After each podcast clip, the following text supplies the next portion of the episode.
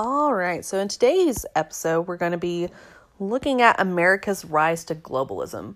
So in it's a time period from nineteen twenty-seven up to nineteen forty-five we're going to be looking at here. So in assuming control, colonial control over the Philippines, Americans acquired an interest in the Western Pacific. So the outbreak of World War Two had its roots in the aftermath of World War One. So many of the victorious as well as the defeated nations resented the peace terms adopted at Versailles. Over the next two decades, Germany, the Soviet Union, Italy, Poland, Japan, they all wanted to achieve on their own what the Allied leaders had denied them during the negotiations. War debts imposed at Versailles stunted Germany's economy. Germany struggled to recover during the Great Depression, as did the rest of Europe. Fascists take the greatest re- advantage of this instability. The philosophy and movement had its roots in Italy, where nationalists under Benito Mussolini gained powers in the nineteen twenties, preaching the idea of the nation as an organic community. Individuals meant little compared with the needs of the nation, and war kept the country going and strong and served the collective interests. Adolf Hitler and his Nazis, the National Socialist German Workers' Party, they went further when they assumed control of Germany in nineteen thirty-three. The effort to avoid entanglements did not mean the U S could simply ignore events abroad. In assuming colonial control over the Philippines, Americans had created a potentially dangerous rivalry with Japan over the Western Pacific. So also had the American commitment to uphold China's territorial integrity. It's set out in the Open Door Policy from nineteen hundred. With rival Chinese warlords fighting among themselves, Japan takes the opportunity to capture overseas raw materials and markets. In nineteen thirty-one, Japanese agents, they staged an explosion on a rail line in Manchuria, and this act provided an excuse for Japan to occupy the entire province. A year later, converted Manchuria uh, will fall into a puppet state of Japan called Manchukuo.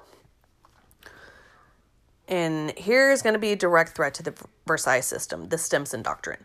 So neither the major powers in Europe nor the U S was willing to risk a war with Japan over China. President Hoover would allow Secretary of State Henry Stimson to, only to protest that the U S would refuse to recognize Japan's takeover of Manchuria as legal. So this policy of non-recognition becomes known as the Stimson Doctrine, even though Stimson himself doubled its worth. And he's right to be skeptical. Three weeks later, Japan's Imperial Navy will shell the port city of Shanghai, trying to expand their influence in China. Growing tensions in Asia and Europe give the U S an incentive to try and improve relations with nations closer to home. So by the late nineteen twenties, the U S had intervened in Latin America so often that the Roosevelt corollary was an embarrassment. Slowly, however, American administrations were beginning to moderate these high-handed policies. In nineteen twenty-seven, when Mexico confiscated American-owned properties, President Coolidge sends an ambassador, rather than the Marines, to settle the dispute. In nineteen thirty-three, when critics compared the American position in Nicaragua to Japan's in Manchuria, Secretary Stimson will order U S troops to withdraw. And these gestures lay the roots of a Good Neighbor Policy. And F D R pushes this Good Neighbor idea.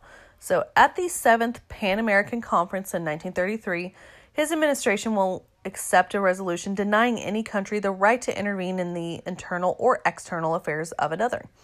The following year, he's going to negotiate a treaty with Cuba that renounces the American right to intervene under the Platt Amendment. So henceforth, the U S would replace direct military presence, the they're replacing it with indirect economic influence them.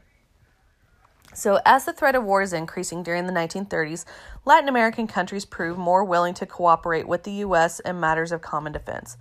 Roosevelt, the first American president to visit Argentina, opens the Pan American Conference in nineteen thirty-six by declaring that outside aggressors would find a hemisphere wholly prepared to consult together for our mutual safety and our mutual good. Given that the peace settlement ending World War One closed many worldwide markets to Germany, Adolf Hitler campaigned to increase German access to South American markets and increase political influence as well. In vain, though, by the end of nineteen forty, every Latin American country but Argentina had signed defense agreements with the U S And that's going to prove important later, because after the war, there's a lot of Germans and former Nazis that flee and immigrate to Argentina and South America, and that's because they're the only country that did not sign a defense agreement with the U S All right, so during the nineteen twenties, Benito Mussolini, he had appealed to Italian nationalism and fears of communism to try and gain power in Italy. Spinning his dreams of a new Roman Empire, Mussolini embodies the rising force of fascism. And so his fascists, known as the Fasci di Combattimento, they used terrorism and murder to create an all-embracing single-party state, outside which no human or spiritual values can exist, let alone be desirable, is what he's saying. Italian fascists reject the liberal belief in political parties in favor of a glorified nation-state dominated by the middle class, small business people, and small farmers. On March fifth, nineteen thirty-three, one day after the inauguration of F D R, the German legislature will grant Adolf Hitler dictatorial powers in Germany. And riding on a wave of anti-communism, fanatical patriotism, and, and anti-Semitism, Hitler's Nazi Party trumpets some similar fascist ideals, looking to unite all Germans in a greater Third Reich. A week earlier, when the League of Nations condemns Japan for its attacks on China, the Japanese just withdraw from the League. Its militarist leaders are very intent on carving out Japan's own empire, which they call the Greater East Asia Co-Prosperity Sphere. The global rise of fascism and militarism is bringing the war, the world closer and closer to war. As much as the F D R wants the U S to resist aggression, he finds the countries reluctant to follow. For every step the president takes toward internationalism, the Great Depression forces him home again. Programs to revive the economy gain broad support. Efforts to resolve crises abroad provoke a lot of opposition. The move to non-involvement in world affairs gains in nineteen thirty-five after Senator Gerald Nye of North Dakota holds hearings on the role of bankers and munitions makers in World War One. And so the committee revealed that these merchants of death, he's calling them, had made enormous profits during World War One. The committee report implied but couldn't prove that business interests had even steered the country into war, into World War One. So, roused by the Nye Committee hearings, Congress debates a proposal to prohibit the sale of arms to all belligerents in time of war. Internationalists argue that an embargo should apply only to aggressor nations. Otherwise, aggressors could strike when they're better armed than their victims. The president, internationalists suggested, should use the embargo selectively. Isolationists, however, have the votes they needed. The Neutrality Act of nineteen thirty-five requires an impartial embargo of arms to all belligerents. The president had authority only to determine when a state of war existed. So the limitations of formal neutrality become immediately apparent. In October of nineteen thirty-five, Mussolini orders Italian forces into the North African country of Ethiopia. Against tanks and planes, the Ethiopian troops fight back with spears and flintlock rifles. So immediately, F D R is going to invoke neutrality in hopes of depriving Italy of war goods. Unfortunately for F D R, Italy didn't need arms, but oil, steel, copper. These are materials that are not included under the Neutrality Act. So when Secretary of State Cordell Hull calls for a moral embargo on such goods, the Depression-starved American businesses ship them anyway. With no effective opposition from the League of Nations or the U S, Mussolini quickly will complete his conquest. In a second Neutrality Act, Congress will add a ban on loans or credits to all belligerents. In July of nineteen thirty-six, Generalissimo Francisco Franco in Spain, he's made bold by Hitler's success. He's going to lead a rebellion against the newly elected Popular Front government in Spain. Hitler and Mussolini will send supplies, weapons, and troops to Franco's fascists, while the Soviet Union and Mexico will aid the left-leaning government. Americans are very sharply divided over whom to support. F D R refuses to become involved. So, lacking vital support, the Spanish Republic will fall to Franco in nineteen thirty-nine. In Congress, they're seeking a way to allow American trade to continue without drawing the country into war. So, under these new cash and carry provisions in the Neutrality Act in nineteen thirty-seven, belligerents can buy supplies rather than munitions, but they would have to pay beforehand and ship the supplies on their own ships. If war spread, these terms favored the British, whose navy could better ensure their their supplies would reach England. But the policy of cash and carry hurts China in nineteen thirty-seven when the Japanese forces push into their southern regions. In order to give China continued access to American goods, F D R refused to invoke the Neutrality Act. It would have cut off trade with both countries.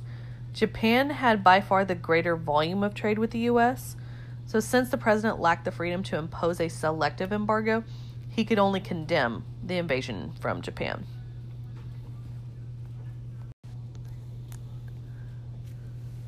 All right. So in nineteen thirty-seven, the three aggressor nations, Germany, Italy, and Japan, will sign the Anti-Comintern Pact. On the face of it, the pact pledged them only to ally against the Soviet Union, but the agreement created this Rome, Berlin, Tokyo axis that provoked a lot of growing fear of wider war. F D R groped for some way to try and contain these axis powers, so delivering in October his first foreign policy speech in fourteen months. Seeming to favor collective action, he calls for an international quarantine of aggressor nations. Although most newspapers applaud his remarks, the American public remains skeptical. F D R remains cautious about matching words with deeds. In Europe, the Nazi menace continues to grow as German troops march into Austria in nineteen thirty-eight, yet another violation of the Versailles Treaty. Hitler then insists that the three and a half million ethnic Germans in the Sudetenland of Czechoslovakia should be brought into the Reich. With Germany threatening to invade the country, the leaders of France and Britain flew to Munich in September of nineteen thirty-eight, where they will strike a deal, strike a deal to try and appease Hitler. Czechoslovakia would give up the Sudetenland in return for German pledges to seek no more territory in Europe. When British Prime Minister Neville Chamberlain returns to England, he tells the cheering crowds that the Munich Pact would bring peace in our time. Six months later, in open contempt for the European democracies, Hitler takes over, Hitler takes over the remainder of Czechoslovakia. And so nothing happens. Appeasement becomes synonymous with betrayal and weakness and surrender. And by nineteen thirty-nine, Hitler makes a very little secret that he intends to recapture territory Germany had lost to Poland after World War One. What then would the Soviet Union do, right? So if Soviet leader Joseph Stalin joined the Western powers, Hitler might be blocked. But Stalin, who is coveting Eastern Poland, suspects that the West hoped to turn Hitler against the Soviet Union. So on August twenty-fourth, nineteen thirty-nine, uh... Russia and Germany shocked the world when they announced a non-aggression pact. Their secret protocols free Hitler to invade Poland without fear of Soviet opposition, and in turn Stalin could extend his western borders by bringing eastern Poland, the Baltic states of Latvia, Estonia, and Lithuania, and parts of Romania and Finland into the Soviet sphere. So on September first, nineteen thirty-nine, German tanks and troops will surge into Poland. Within days, France and England will declare war on Germany. Stalin quickly moves into eastern Poland, where German and Russian tanks took just three weeks to crush the Polish cavalry. As Hitler consolidates his hold on Eastern Europe, Stalin will invade Finland. Once spring arrives in nineteen forty, Hitler's moving to protect his sea lanes by capturing Denmark and Norway. Soon after, German panzer divisions will be supported by air power that cut through Belgium and Holland in a blitzkrieg. This is also, this is German for lightning war, is what it means. So the Low Countries will fall in twenty-three days. It gives the Germans a route to France. By May, a third of a million British and French troops have been driven back onto the Atlantic beaches of Dunkirk. You may remember this from that film that came out a few years back, Dunkirk. And there was only a very strenuous rescue effort staged by the Royal Navy and a big group of yachts and fishing boats by the business and sailors, businessmen and sailors. They managed to ferry all these uh, soldiers across the channel to England and safety. And so with the British and French routed and out of the way, the German forces are able to march on to Paris. So with France gone, only Great Britain stands between Hitler and the United States. If the Nazis defeated the British fleet, what would stop the Atlantic Ocean from becoming a gateway to the Americas for the Germans? So suddenly, isolationism seems very dangerous. F D R abandons impartiality in favor of just outright aid to the Allies. So F D R proposes a scheme to lease, lend, or otherwise dispose of arms and supplies to countries whose defense is vital to the U S. That meant sending supplies to Britain on the dubious premise that they would be returned when the war ended. And almost every day since England and Germany had gone to war, F D R and Winston Churchill had been exchanging phone calls, letters, or cables. Now F D R and Churchill will draw up the Atlantic Charter. This is a statement of principles that the two nations hold in common. The Charter condemns Nazi tyranny and will embrace the four freedoms: freedom of speech and expression, freedom of worship, freedom from want, and freedom from fear. So preoccupied by the fear of German victory in Europe, F D R seeks to avoid a showdown with Japan. The Navy, the president tells his cabinet, doesn't have enough ships to go around. Every little episode in the Pacific means fewer ships in the Atlantic. But precisely because American and European, European attention lives elsewhere, Japan is emboldened to expand militarily into Southeast Asia. So by the summer of nineteen forty-one, Japanese forces control the Chinese coast and all major cities. When its army marches into French Indochina, which is now modern-day Vietnam, in July, Japan is going to stand ready to conquer all of the Southeast Asia Peninsula and the very oil-rich Dutch East Indies. So F D R embargoes trade, freezes Japanese assets in American banks, and bars shipments of vital scrap iron and petroleum. Japanese leaders indicate kind of a willingness to negotiate with the U S, but diplomats from both sides are only going through the motions. Japan demands that its conquest be recognized. The U S insists that Japan withdraw from China and renounce the Tripartite Pact with Germany and Italy. That's what that alliance between the three countries was known as, Tripartite Pact. So as these negotiations are sputtering on, the Japanese are secretly preparing an attack on American positions in Guam, the Philippines, and Hawaii. In late November, American intelligence located and then lost a Japanese armada as it was leaving Japan. And so, observing strict radio silence, the six carriers and their escorts steam across the North Pacific. On Sunday morning, December seventh, nineteen forty-one, that day which will live in infamy, right? The first wave of Japanese planes will roar down on the Pacific Fleet lying at anchor in Pearl Harbor on the island of Oahu in Hawaii. For more than an hour, the Japanese pound the ships in nearby airfields. Altogether, nineteen ships are sunk or battered. Practically all of the two hundred American aircraft are damaged or destroyed. Only the aircraft carriers, because they have been sent to reinforce Midway and Wake Island, will escape the worst naval defeat in American history. Later that day, the Japanese did attack the Philippines, along with Guam, Midway, and British forces in Hong Kong and the Malay Peninsula. On December eighth, F D R declares it a day which will live in infamy. Three days later, Hitler declares war on the U S, and Italy will follow suit. So we are at war now, folks. So the strategies for war. Within two weeks, Churchill is in Washington, meeting with F D R to coordinate production schedules for ships, planes, and armaments. The numbers they announce are so large, a lot of critics openly laugh. At first. A year later, the combined British, Canadian, and American production boards not only met, but exceeded those schedules. So they're like, we're not just going to war.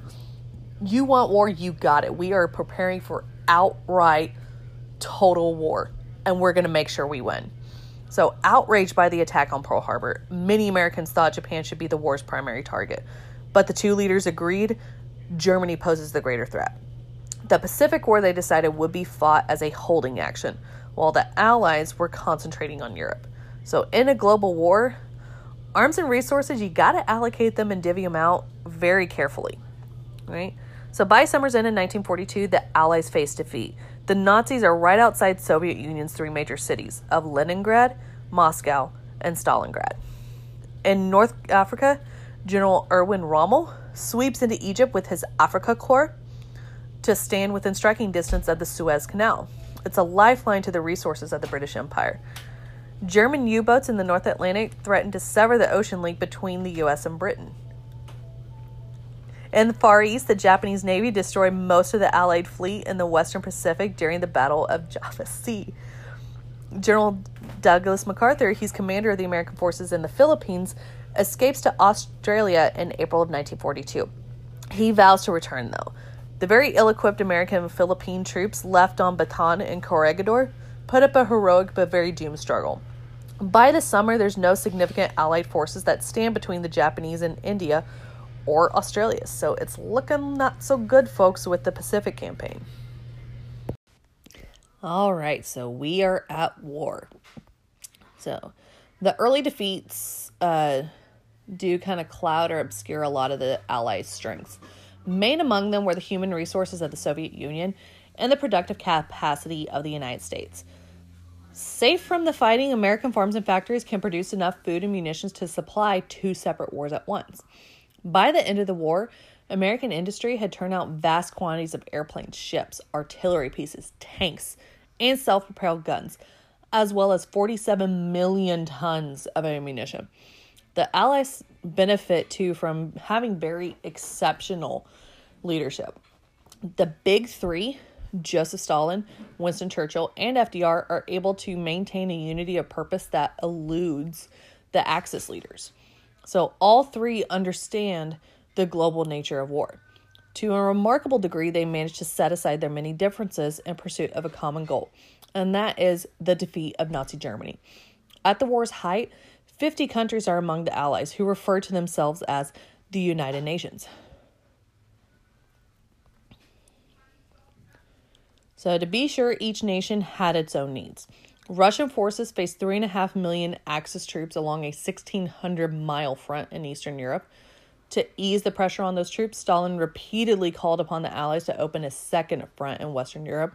So urgent are his demands that one Allied diplomat remarked that Stalin's foreign minister knew only four words in English: yes, no, and second front. But Churchill and F D R felt compelled to turn Stalin down. After an initial surge of anger, Stalin accepted Churchill's rationale for his substitute action. That was to be a British-American invasion of North Africa at the end of nineteen forty-two. Codenamed Operation Torch, the North African campaign would bring British and American troops into direct combat with the Germans and stood an excellent chance of succeeding. Here's an example of how personal contact among the Big Three ensured the Allied cooperation. The Allies, the alliance did sometimes bend a little, but it never broke. So despite the decision to defeat Germany first, the Allies' earliest successes actually come in the Pacific. At the Battle of Coral Sea in May of nineteen forty-two, planes from American aircraft carriers stop a large Japanese invading force headed for Port Moresby in New Guinea. For the first time in history, two fleets fight each other without seeing each other. The age of naval aviation is arriving here. It had arrived. To extend Japan's defenses, the Japanese military ordered the capture of Midway, a small island west of Hawaii. The Americans, having decoded the secret Japanese messages, are ready. So on June third, as the Japanese main fleet bears down on Midway, American planes will sink four enemy carriers, a cruiser, and three destroyers. The Battle of Midway here breaks the Japanese naval supremacy in the Pacific, and it stalls their offensive. So in August of nineteen forty-two, American forces go on the offensive in the Solomon Islands east of New Guinea.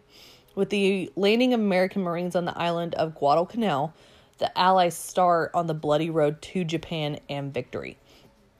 So by the end, or by the fall of nineteen forty-two, Allied fortunes had kind of brightened in the European war. In Egypt at El Alamein, British forces under General Bernard Montgomery break through Rommel's lines. Weeks later, the Allies launch Operation Torch, the invasion of North Africa. Under the command of General Dwight D. Eisenhower, Allied forces swept eastward through Morocco and Algeria. They will be halted in February in nineteen forty-three at the Kasserine Pass in Tunisia. But General George S. Patton regroups them and masterminds an impressive string of victories. By May of nineteen forty-three, Rommel had fled from North Africa, leaving behind three hundred thousand German troops. So the success in North Africa provides a stirring complement to the dogged Russian stand at Stalingrad against a very vast German army. But despite huge losses, Stalin's forces go on the offensive, moving south and west through Ukraine toward Poland and Romania. So let's take a look at the army here. Mobilizing for war brings together Americans from all regions, classes, and ethnic backgrounds. More than any other social institution, the army acts as a melting pot. It also offers educational opportunities and job skills. In waging the world's first global war, the U S armed forces sweep millions of Americans into new worlds and experiences. In nineteen forty-one, the Army had one point six million men in uniform. By nineteen forty-five, it had more than seven million. The Navy, three point nine million. The Army Air Corps, which is later going to be the Air Force, two point three million. And the Marines were at six hundred thousand. At basic training, recruits are subjected to forms of regimentation. You know, that Army haircut, foul-mouthed drill sergeants, the barracks life they had seldom experienced in other areas of the democratic culture in America. So in this war, as in most, the infantry bears the brunt of the fighting and dying. They will suffer ninety percent of battlefield casualties. So in all, almost four hundred thousand Americans died and more than six hundred thousand were wounded. But service in the military did not mean constant combat. Most battles were reasonably short, followed by long periods of waiting and preparation. The Army used almost two million soldiers just to move supplies. Yet even during the Lowland Battle, the soldiers' biggest enemy was disease. It constantly stalked them. So looking at malaria, dysentery, typhus, even plague. In the Pacific Theater, the thermometer temperature, right, it's going to rise sometimes over to over one hundred ten, the one hundred ten degrees Fahrenheit. Folks, it would be helpful if I could talk right, right? All right. So let's look at minorities at war. So minorities enlist in unusually large numbers because the service offers training and opportunities unavailable to them in civilian life. Still, prejudice in the ranks remains high. The Army is very strictly segregated and generally assigned black soldiers to non-combat roles. The Navy accepts them only as cooks and servants, and at first the Air Corps and the Marines would not take them at all. The American Red Cross even keeps black and white blood plasma separated as if there were a difference. And ironically, it was actually a black physician, Charles Drew, that had invented the process allowing plasma to be stored. Go figure, right? Despite all this prejudice, more than a million black men and women will serve. As the war progressed, leaders of the black community pressured the military to ease segregation and allow black soldiers a more active role. The Army did form some black combat units, usually led by white officers, as well as a black Air Corps unit. By mid nineteen forty-two, black officers began to graduate from integrated officer candidate schools at the rate of two hundred a month. More than eighty black pilots will win the Distinguished Flying Cross as well during the war.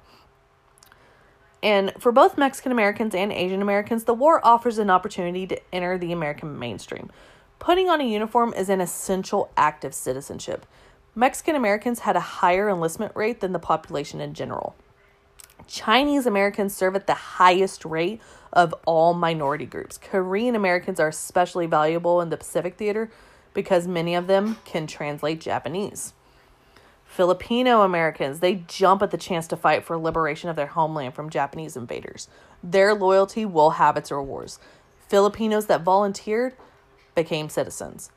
The California Attorney General is going to reinterpret laws that had once prevented Filipinos from owning land. Now they can buy their own farms. Jobs are going to open in war factories. The status of Mexican Americans and other Amer- Asian Americans are going to improve in similar ways. And some people are like, what about some other groups, right? So let's look at, you know, the L G B T community. Homosexuals that wish to join the military, they faced a dilemma. Would their sexual orientation be discovered during the screening process? If they're rejected and word got back to their parents or communities, would they be stigmatized? Many of them take that chance anyway. Those who did pass the screening test find themselves in gender-segregated bases where life in an overwhelmingly male or female environment allow many, for the first time in their lives, to meet like-minded gay men and women. And let's look at women. So World War Two brings an end to the military as being a solely male enclave that women enter only as nurses, right? During the pre-war mobilization, Eleanor Roosevelt and other women had campaigned for a regular military organization for women. The War Department comes up with a compromise that allowed women to join the Women's Army Auxiliary, Auxiliary Corps, W A A C, but only with inferior status and lower pay. By nineteen forty-three, the auxiliary had dropped out of the title, and so the W A A Cs became the W A Cs, the W A Cs, with full status, equal ranks, and equal pay. The Navy will have a similar force known as the WAVES. And women can look with a mixture of pride and resentment on their wartime military service. Thousands serve close to the battlefields, working as technicians, mechanics, radio operators, postal clerks, secretaries. Although filling a vital need, these are largely traditional female jobs that implied a separate and inferior status. Until nineteen forty-four, women were prevented by law from serving in war zones, even as non-combatants. There were women pilots, but they were restricted to shuttling planes behind the lines. These are the W A S Ps, the Women Air Service Pilots. At many posts, waves and whacks live behind barbed wire and can move about only in groups under armed escort. So that's looking at how some of the groups during the war did, how they fared. Okay, so mobilizing for war. So the demand for war materials creates numerous production bottlenecks. To end them, the president in nineteen forty-three made Supreme Court Justice James F. Byrnes the dictator kind of this economy needs. So his authority as director of the new Office of War Mobilization, the O W M, is so great, and his access to F D R so direct that he becomes known as the assistant president. By assuming control over vital materials like steel, aluminum, and copper, the O W M is able to allocate all of these materials more systematically. Americans learned to do without new carbs and Sunday drives. Soon, all those bottlenecks in the quotas disappeared. Especially crucial, industries large and small convert their factories to turning out war materials. The big three automakers being Ford, General Motors, and Chrysler, they generate some twenty percent of all war goods because auto factories just get retooled to make tanks and planes. You know, they already had the assembly lines, they already have the capacity to mass produce these things. It's very easy for them to just do it. And there was a manufacturer of model trains, for example, that made bomb fuses. You know, small businesses start to play a very vital role. War production also creates these new industrial centers, especially in the West. When production peaked in nineteen forty-four, the aircraft industry had two point one million workers producing almost one hundred thousand planes. Most of the new plants are going to be located around Los Angeles, San Diego, and Seattle. The demand for work opened a lot of opportunities for many Asian workers that had been limited to jobs within their own ethnic communities. By nineteen forty-three, fifteen percent of all shipyard workers around San Francisco are Chinese. The government relies on large firms like Ford and G M because they have the experience with large-scale production. So war contracts help large corporations increase their dominance over the economy. Workers in companies with more than one hundred thousand employees amounted to just thirteen percent of the workforce in nineteen thirty-nine. By nineteen forty-four, they make up more than thirty percent. In agriculture, a similar move toward uh, bigness occurred. So the number of people working on farms dropped by a fifth, yet productivity increased thirty percent. Because these small farms, they were consolidated into larger ones that relied on more machinery and artificial fertilizers, fertilizers to increase their crop output. So productivity increases for a less tangible reason. Pride in the work done for a common cause. Civilians volunteer for civil defense, hospitals, and countless scrap drives. Children become Uncle Sam scrappers and tin can colonels. You know, they're scouring vacant lots for valuable trash. Backyard victory gardens add about eight million tons of food to the harvest in nineteen forty-three. Carpooling conserves millions of tires. Citizens are putting off buying new consumer goods, so they help to limit inflation. Morale runs high because people believe that every contribution, no ha- matter how small, helps defeat the Axis. And science and technology is going to start playing a role. So new technologies transform the way Americans fight this global war. So at the battles of Coral Sea and Midway, the Navy was using radar gunnery and airplanes to spot and sink the enemy ships. Applied mathematics and game theory helped the Navy find and destroy U-boats that preyed on Allied shipping. Elsewhere, improved fighter planes and long-range bombers allowed the Allied air forces to take the war to the Axis homelands.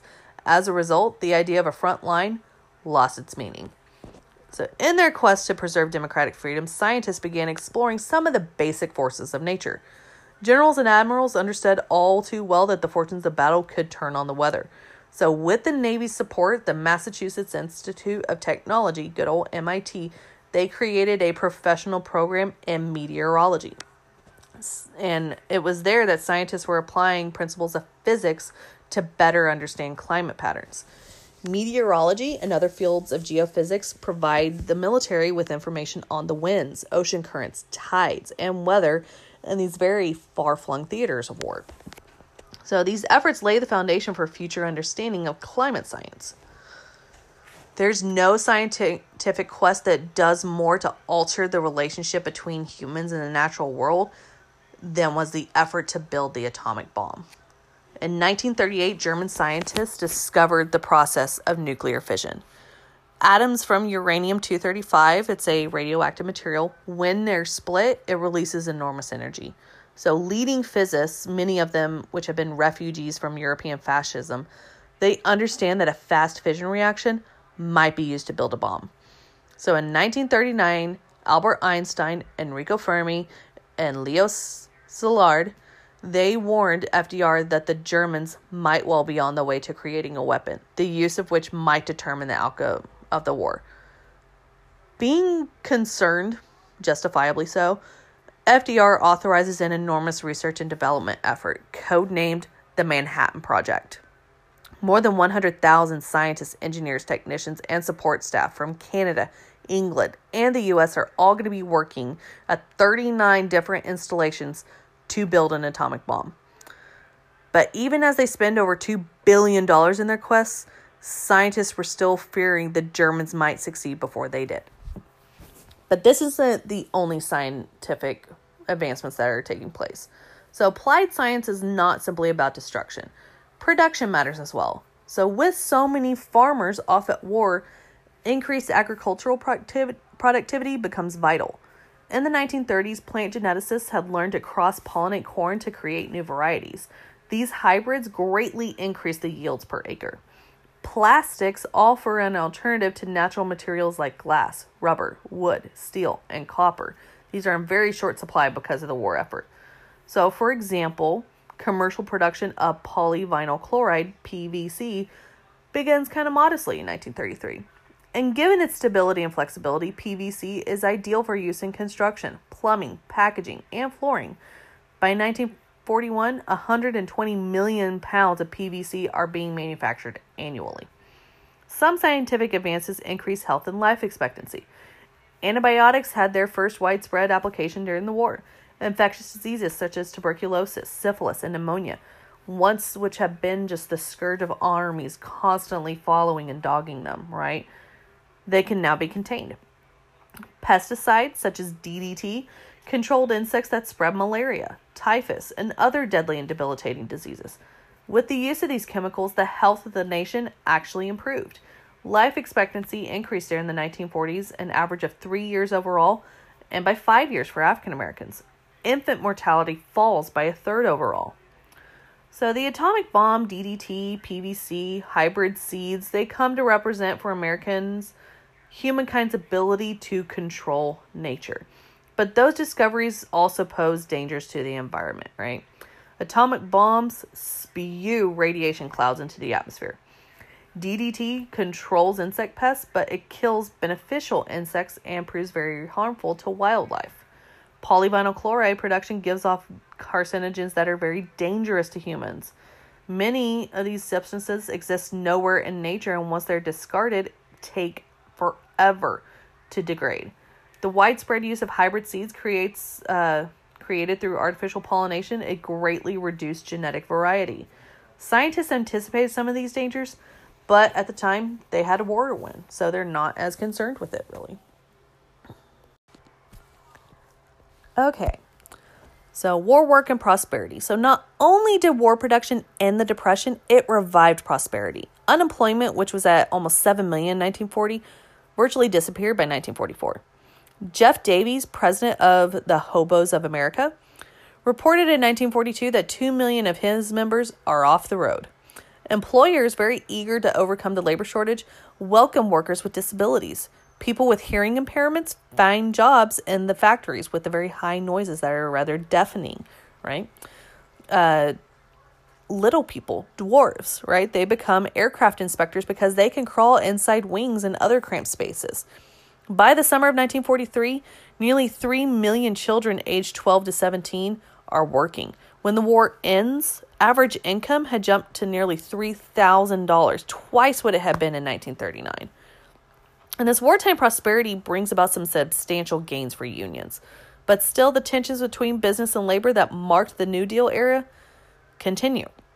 In nineteen forty-one alone, more than two million workers walked off their jobs in protest. To end the labor strife, F D R is going to establish the War Labor Board in nineteen forty-two.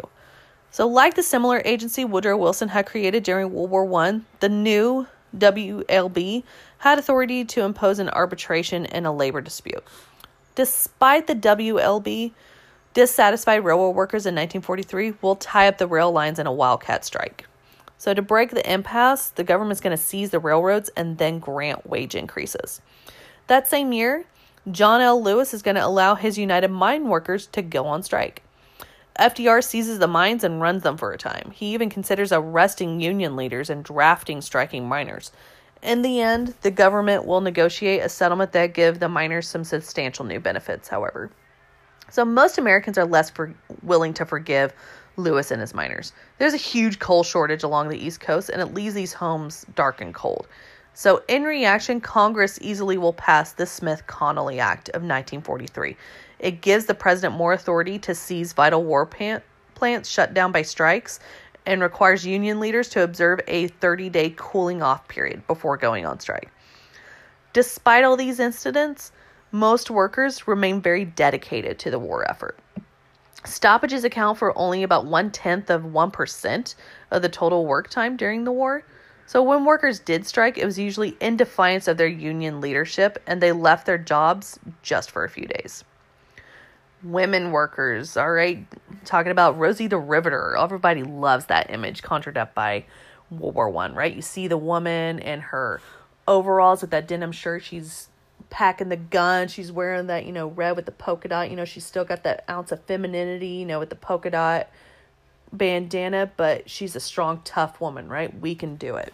So with as many as twelve million men in uniform, women, especially married women, become the nation's largest untapped source of labor. During the high unemployment years of the Depression, both government and business had discouraged women from competing with men for jobs. Now, magazines and government bulletins start trumpeting the vast resource of women power.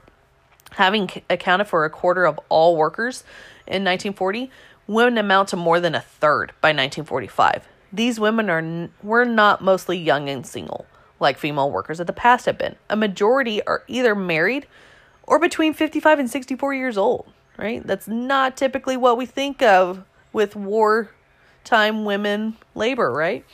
With husbands off at war, millions of women are preferring the relative freedom of work and the additional income it provided. Black women in particular realized dramatic gains in the quality of jobs available to them. Once concentrated in very low-paying domestic and farm jobs with pretty erratic hours, tedious labor, there's going to be around three hundred thousand that rush into factories that offer higher pay and more regular hours. Whether black or white, working women face some new stresses. The demands of a job are added to their domestic responsibilities. So the pressures of moving and crowded housing tear at families and communities already fearful for their men at war. So despite the new work roles for women, the war did not create a revolution in attitudes about gender, right? Most Americans assumed that when the war ended, veterans would pick up their old jobs and women would return home. Surveys showed that the vast majority of Americans, male and female, continued to believe that child rearing was a woman's primary responsibility. The birth rate, which had fallen during the Depression, began to rise by nineteen forty-three as prosperity had returned. So war industries attract workers from places near and far. Vine Deloria Junior, he's an American Indian, recalled that the war dispersed the reservation people as nothing ever had. Every day it seemed we could be bidding farewell to families as they headed west to work in defense plants on the coast. African Americans left the South in such large numbers that cotton growers began to buy mechanical harvesters to replace their labor. The Census Bureau discovered that between Pearl Harbor in nineteen forty-one and March nineteen forty-five, at least fifteen point three million people, not counting those in military service, had changed their county of residence. Right? So people are moving all over the place. You got to find out where the work actually is and go there. When World War Two began, there was about six hundred thousand Italian aliens and five million Italian Americans that lived in the United States. Most still lived in Italian neighborhoods that revolved around churches, fraternal organizations, and clubs. Some had been proud of Mussolini and even supported fascism. Those attitudes changed abruptly after World War, after Pearl Harbor. Sorry. During the war, Italian Americans unquestionably pledged their loyalties to the United States. At first, the government treated Italians without citizenship, along with Japanese and Germans, as aliens of enemy nationality. They could not travel without permission, enter strategic areas, or possess shortwave radios, guns, or maps. By nineteen forty-two, few Americans believed that German or Italian Americans posed any kind of danger. Very eager to keep the support of Italian voters in the nineteen forty-two congressional elections, F D R chooses Columbus Day nineteen forty-two to lift the restrictions on Italian aliens. Americans showed no such tolerance toward the one hundred twenty-seven thousand Japanese living in the U S, whether they were aliens or citizens. Ironically, prejudice against them was lowest in Hawaii, where the war with Japan had begun. Newspapers there expressed confidence in the loyalty of Japanese Americans because their labor is crucial to Hawaii's economy. On the mainland, Japanese Americans remained more segregated from the mainstream of American life. State laws and local custom often threw up some pretty complex barriers. In the western states where they were concentrated around urban areas, most Japanese Americans could not vote, own land, or live in decent neighborhoods.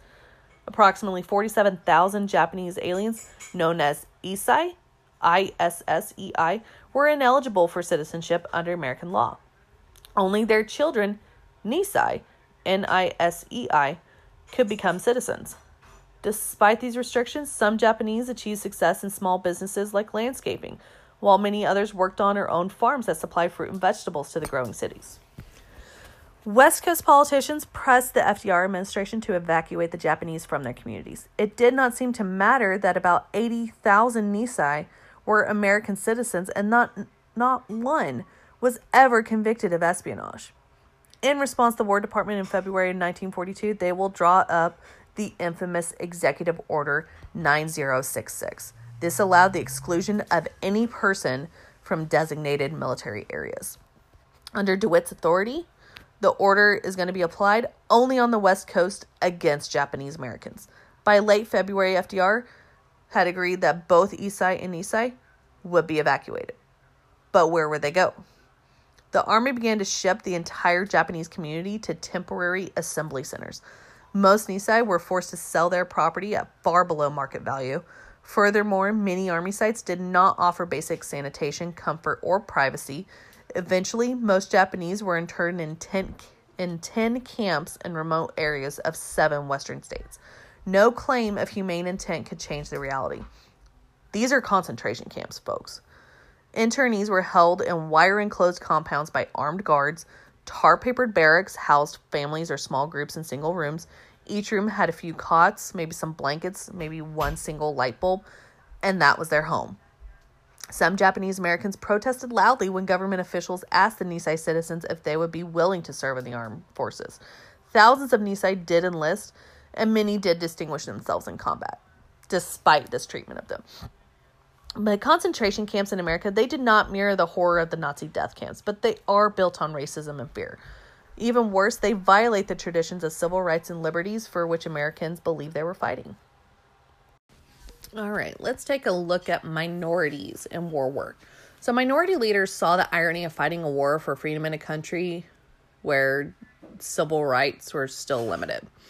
Labor leader A. Philip Randolph, who was long an advocate of greater black militancy, he launched a campaign to gain entrance to jobs in defense industries and government agencies, unions, and the armed forces, all of which are segregated. In nineteen forty-one, he's going to begin to organize a march on Washington. F D R could have issued executive orders to integrate the government, like Randolph demanded, but it took the threat of the march to make him act. So he, F D R is going to issue Executive Order eighty-eight oh two, which forbid discrimination by race in hiring either government or defense industry workers. To carry out the policy of the Order eighty-eight oh two, it's going to establish the Fair Employment Practices Committee, the F E P C. But in a society that's still deeply divided by racial prejudice, the new agency had only limited success in breaking down barriers against African Americans and Hispanics. But still, the F E P C did open industrial jobs in California's shipyards and aircraft factories, which previously refused to hire Hispanics. Thousands have migrated from Texas, where job discrimination was the most severe, to California, where war work created new opportunities. Labor shortages led the southwestern states to join with the Mexican government under specially arranged contracts. In Texas, in contrast, antagonism to braceros ran so deep that the Mexican government tried to prevent workers from going there. It wasn't until late nineteen forty-three that the F P C investigated the situation. Black Americans faced some similar situations, frustrations and situations. More than half of all defense jobs were closed to minorities. For example, one hundred thousand skilled and high-paying jobs in the aircraft industry, blacks held only about two hundred janitorial positions. Unions even segregated the black workers or excluded them entirely. Eventually, the combination of labor shortages, pressures from black leaders, and initiative from government agencies opened the door to more skilled jobs and higher pay. Beginning in nineteen forty-three, the United States Employment Service rejected requests with racial stipulations. By nineteen forty-four, blacks, who accounted for almost ten percent of the population, held eight percent of the jobs. But there's some urban unrest going on, y'all. So yeah, at the beginning of the war, three-fourths of the twelve million black Americans lived in the South. Hispanic Americans, whose population exceeded a million, were concentrated in a belt along the U S Mexican border.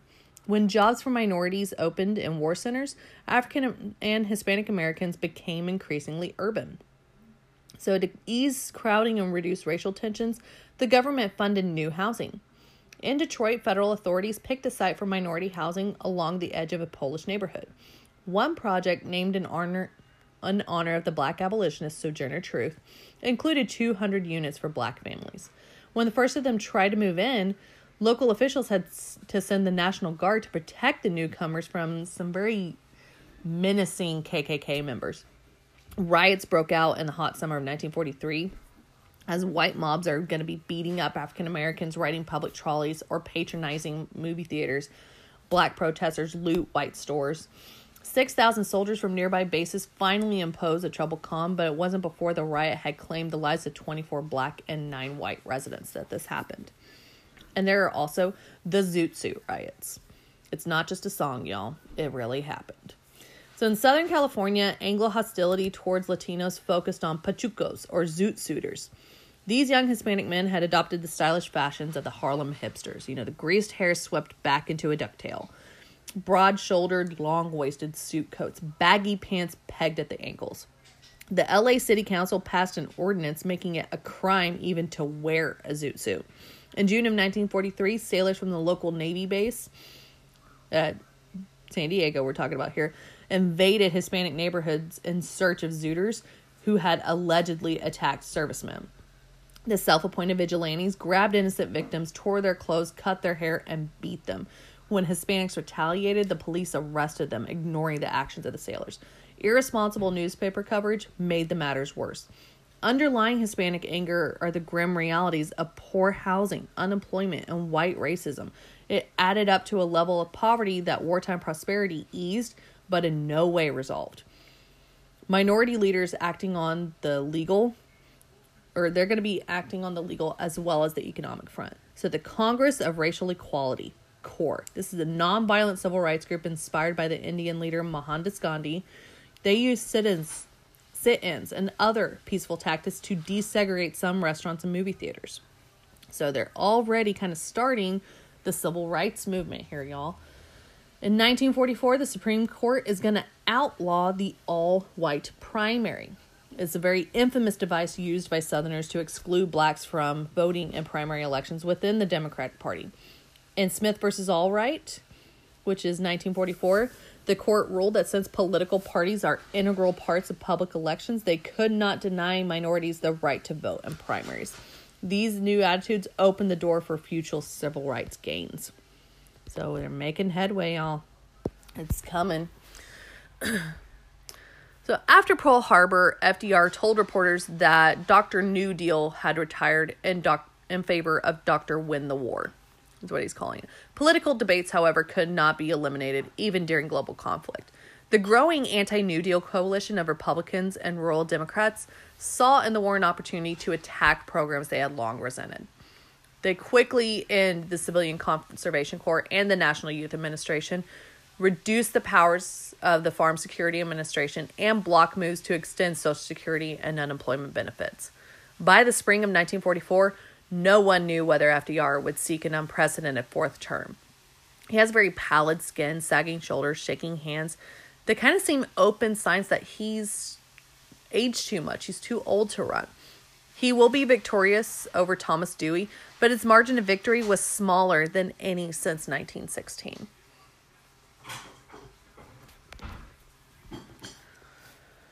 So, after pushing the Germans out of North Africa in May of nineteen forty-three, Allied strategists agreed to Churchill's plan to drive Italy from the war. Late in July, two weeks after a quarter of a million British and American troops had landed on Sicily, Mussolini fled to German-held northern Italy. Although Italy surrendered early in September, Germany continued to pour in reinforcements. It took the Allies almost a year of bloody fighting to finally reach Rome, and at the end of the campaign, they still had yet to break the German lines. Along the Eastern Front, Soviet armies steadily pushed the Germans out of Russia and back towards Berlin. General Dwight D. Eisenhower, fresh from battle in North Africa and the Mediterranean, he took command of the Allied preparations for Operation Overlord, the long-awaited opening of a second front in Western Europe. By June in nineteen forty-four, all eyes are focused on the coast of France because Hitler, of course, knew the Allies would attack across the English Channel. The Allied planners did their best to focus his attention on Calais, the French port city that is actually closest to the British Isles. On the morning of June sixth, nineteen forty-four, the invasion began. But not at Calais. It's actually on the less fortified beaches of Normandy. Almost three million men, eleven thousand aircraft, and more than two thousand vessels took part in D-Day. Luck and Eisenhower's meticulous planning favored the Allied cause. Convinced that Calais was the Allied target, Hitler delayed sending in two reserve divisions. His indecision allowed the Allied forces to secure a foothold. Still, the Allied advance from Normandy took almost two months, not several weeks as expected. Once Allied tanks break through German lines, their progress was spectacular. In August, Paris was liberated, and by mid-September, the Allies had driven the Germans from France and Belgium. Hitler's desperate counterthrust in the Ardennes Forest in December nineteen forty-four succeeded momentarily, pushing back the Allies along a fifty-mile bulge. But the Battle of the Bulge cost the Germans their last reserves. After General George Patton's forces rescued trapped American units, little stands between the Allies and Berlin. The road to Tokyo. All right. So in the bleak days of nineteen forty-two, General Douglas MacArthur, he's flamboyant and jaunty with his dark sunglasses and corncob pipe, trying to kind of stir up an image here. He had emerged as America's great military hero. MacArthur believed that the future of America lay in the Far East. The Pacific Theater and his forces, he argued, should have top priority, not Europe. In March nineteen forty-three, the combined chiefs of staff agreed to his plan for a westward advance along the northern coast of New Guinea toward the Philippines and Tokyo. Naval forces directed by Admiral Chester Nimitz used amphibious warfare to pursue a second line of attack along the island chains of the Central Pacific. American submarines were able to cut off Japan's supply lines. By July nineteen forty-four, the Navy's leapfrogging campaign reached the Mariana Islands, east of the Philippines. From there, B twenty-nine bombers, bombers were within range of the Japanese home islands. As a result, Admiral Nimitz proposed bypassing the Philippines in favor of a direct attack on Formosa, which is present-day Taiwan. MacArthur insisted on fulfilling a promise he had made to the Filipinos that the Americans would return. F D R himself came to Hawaii to resolve the impasse, giving MacArthur the green light. Backed by more than one hundred ships of the Pacific Fleet, General MacArthur splashed ashore on the island of Leyte in October of nineteen forty-four. The decision to invade the Philippines led to savage fighting, fighting until the war ended.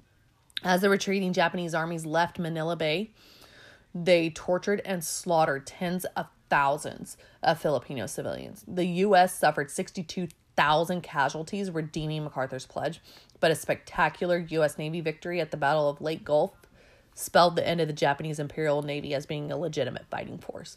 MacArthur and Nimitz then prepared to tighten the noose around Japan's home islands. All right.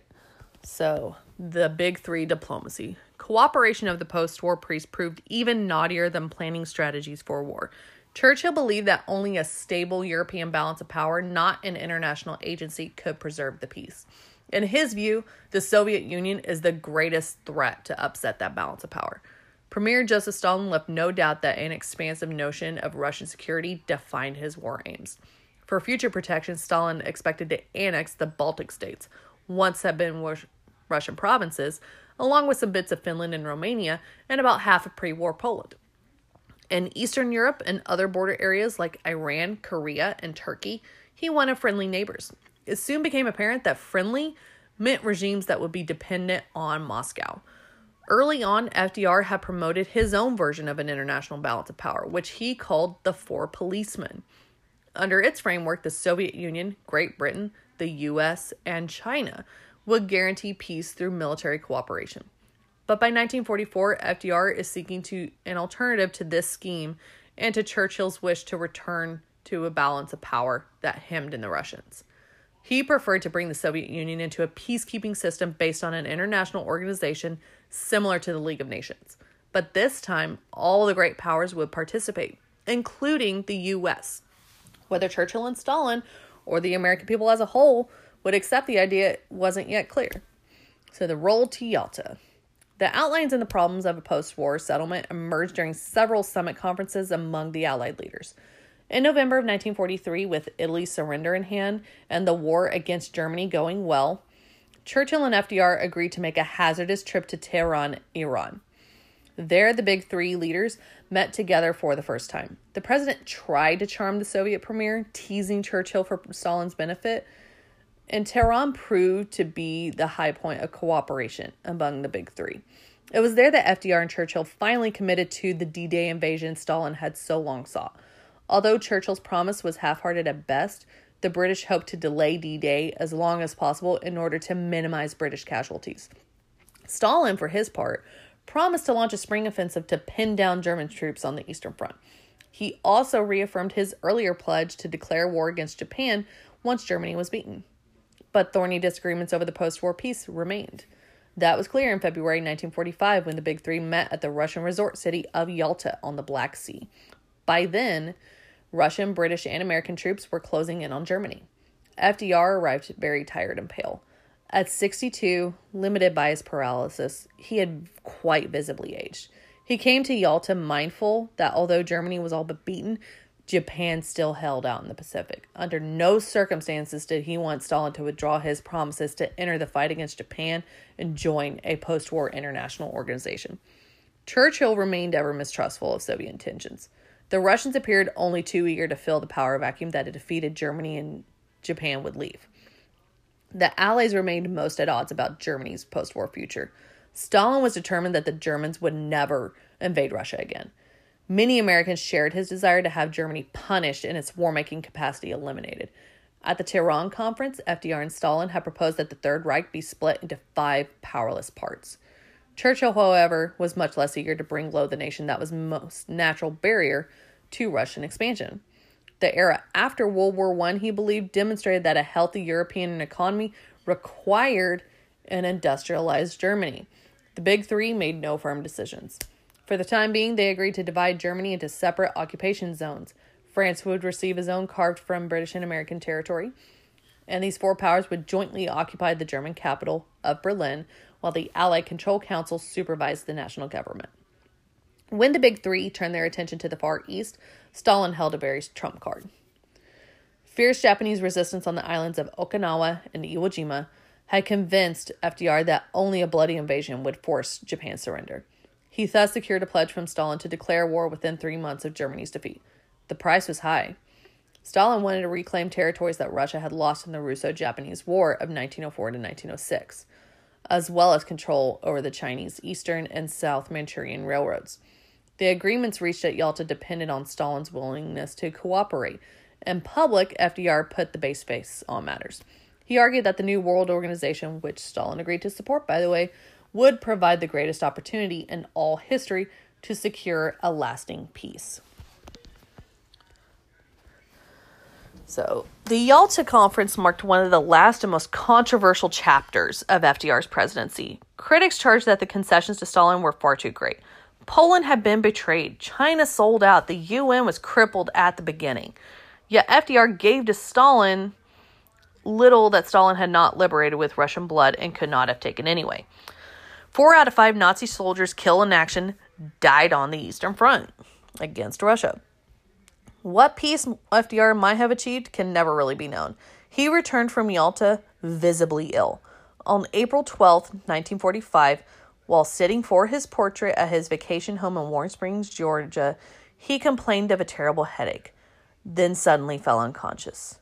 Two hours later, F D R was dead. Not since the Lincoln assassination had the nation been so grieved. Under F D R's leadership, government had become a protector. The president was a father and friend. The U S was the leader in the struggle against Axis tyranny. As vice president, Harry Truman had learned almost nothing about the president's post-war plans. So sensing his own inadequacies, he adopted a tough, he adopted a tough pose and made up his mind very quickly.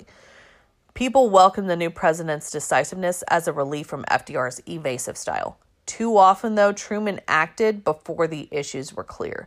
But he at least knew victory in Europe was at hand as the Allied troops swept into Germany from the east and west. The horror of war in no way prepared the invading armies for their liberation of the Nazi con- concentration camps. Anti-Semitism, or prejudice, prejudice against Jews and Judaism, had a long and ugly history in the Christian Western world. It was particularly strong in Central Europe. As the Allied troops discovered, Hitler had authorized the systematic extermination of all European Jews, as well as gypsies, homosexuals, and others considered to be deviant or inferior. The S S, Hitler's security force, they had constructed six extermination centers in Poland. By rail from all over Europe, the S S shipped Jews to die in gas chambers. No issue of World War Two was more starkly raised questions of human good and evil than what came to be known as the Holocaust. Tragically, the U S could have done more to save at least some of the six million Jews killed. But until the autumn of nineteen forty-one, the Nazi permitted Jews to leave Europe, but few countries would accept them, including the U S. And that's because Americans were haunted by unemployment. They feared a new tide of immigrants would make job competition worse. After nineteen thirty-eight, the restrictive provisions of the nineteen twenty-four Immigration Act were made even tighter. American Jews wanted to help, especially after nineteen forty-two when they learned of the death camps, but they worried that highly visible protests might only aggravate American anti-Semitism. They were also split over support for Zionists working to establish a Jewish homeland in Palestine. F D R and his advisors ultimately decided that the best way to save Jews was to win the war quickly. That strategy still does not explain why the Allies did not do more. They could have bombed the rail lines to the camps, sent commando forces, you know, special forces, or tried to destroy the death factories altogether, but they didn't. Late in the summer of nineteen forty-four, the Allies met at Dumbarton Oaks, a Washington estate, to lay out the structure for the proposed United Nations Organization, the U N O, later simply known as the U N. An eleven-member Security Council would oversee a General Assembly composed of delegates from all member nations. By the end of the first organizational meeting, held in San Francisco in April nineteen forty-five, it had become clear that the U N would favor the Western powers in most post-war disputes. While the U N was organizing itself in San Francisco, the Axis powers were collapsing in Europe. As Mussolini attempted to escape to Germany, anti-fascist mobs in Italy captured and slaughtered him like a pig.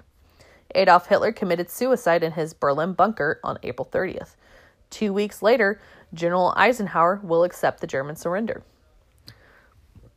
On the final summit meeting, held in July nineteen forty-five at Potsdam, just outside of Berlin, President Truman met Churchill and Stalin for the first time. The three leaders agreed that Germany should be occupied and demilitarized. Stalin insisted that Russia receive a million, minimum of ten billion dollars in reparations, regardless of how much it might hurt post-war Germany of the European economy. Complicated compromise allowed Britain and the U S to restrict reparations from their zones, but in large part, Stalin had his way. For the foreseeable future, Germany would remain divided into occupation zones and without a central government of its own. The issue most likely to shape post-war relations never even reached the bargaining table in Potsdam. On July sixteenth, nineteen forty-five, the Manhattan Project scientists detonated their first atomic device. Upon receiving the news in Germany, Truman seemed a changed man, firmer, more confident. Over the spring and early summer of nineteen forty-five, administration officials discussed the use of atomic weapons. A few scientists had recommended not using the bomb, or at least attempting to convince Japan to surrender by offering a demonstration of the new weapon's power.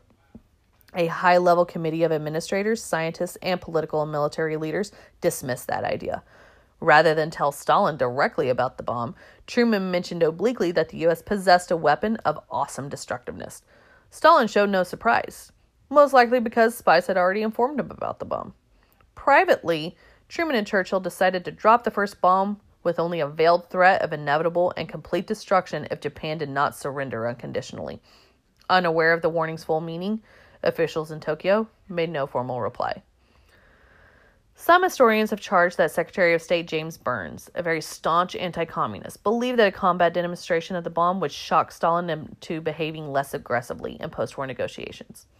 Most evidence, however, indicates that Truman decided to drop the bomb in order to end the war quickly.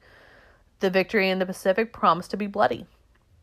Military leaders estimated that an invasion of Japan would produce heavy Allied casualties. Before leaving Potsdam, Truman gave the final order for B twenty-nines to drop two atomic bombs on Japan. On August sixth, the first leveled four square miles of the city of Hiroshima. Three days later, a second exploded over the port of Nagasaki. They had the code names Fat Man and Little Boy. About one hundred forty thousand people died instantly in the blasts. A German priest came upon soldiers who had looked up as the bomb exploded. Their eyeballs had melted from their sockets. Tens of thousands more who had lived through the horror began to sicken and die from radiation poisoning. The two explosions left the Japanese stunned. Breaking all precedents, the emperor intervened and declared openly for peace. On September third, a very somber Japanese delegation boarded the battleship Missouri in Tokyo Bay to sign the document of surrender, and World War Two had ended. The defeatism of the Depression gave way to the exhilaration of victory. Before the war, Americans seldom exert, exerted leadership in international affairs. After it, the war looked to the U S the world looked to the U S to rebuild the economies of Europe and Asia and to maintain peace. Not only had World War Two shown the global interdependence of economic and political systems, but it had also increased that interdependence. Out of the war developed a truly international economy. At home, the economy became more centralized, the role of government larger. Still, a number of fears loomed. Would the inevitable cutbacks in military spending bring on another depression? Would devastation in Europe and Asia produce the conditions the Soviet Union could exploit for its own advantage? Did the Soviets have ambitions to undo the new global peace, much as fascism and economic instability had undone the Peace of Versailles? And then there was the shadow of the atomic bomb, looming over the victorious as well as the defeated. The United States might control atomic technology for the present, but what if the weapon fell into unfriendly hands? After World War Two launched the atomic age, no nation, not even the United States, was safe anymore.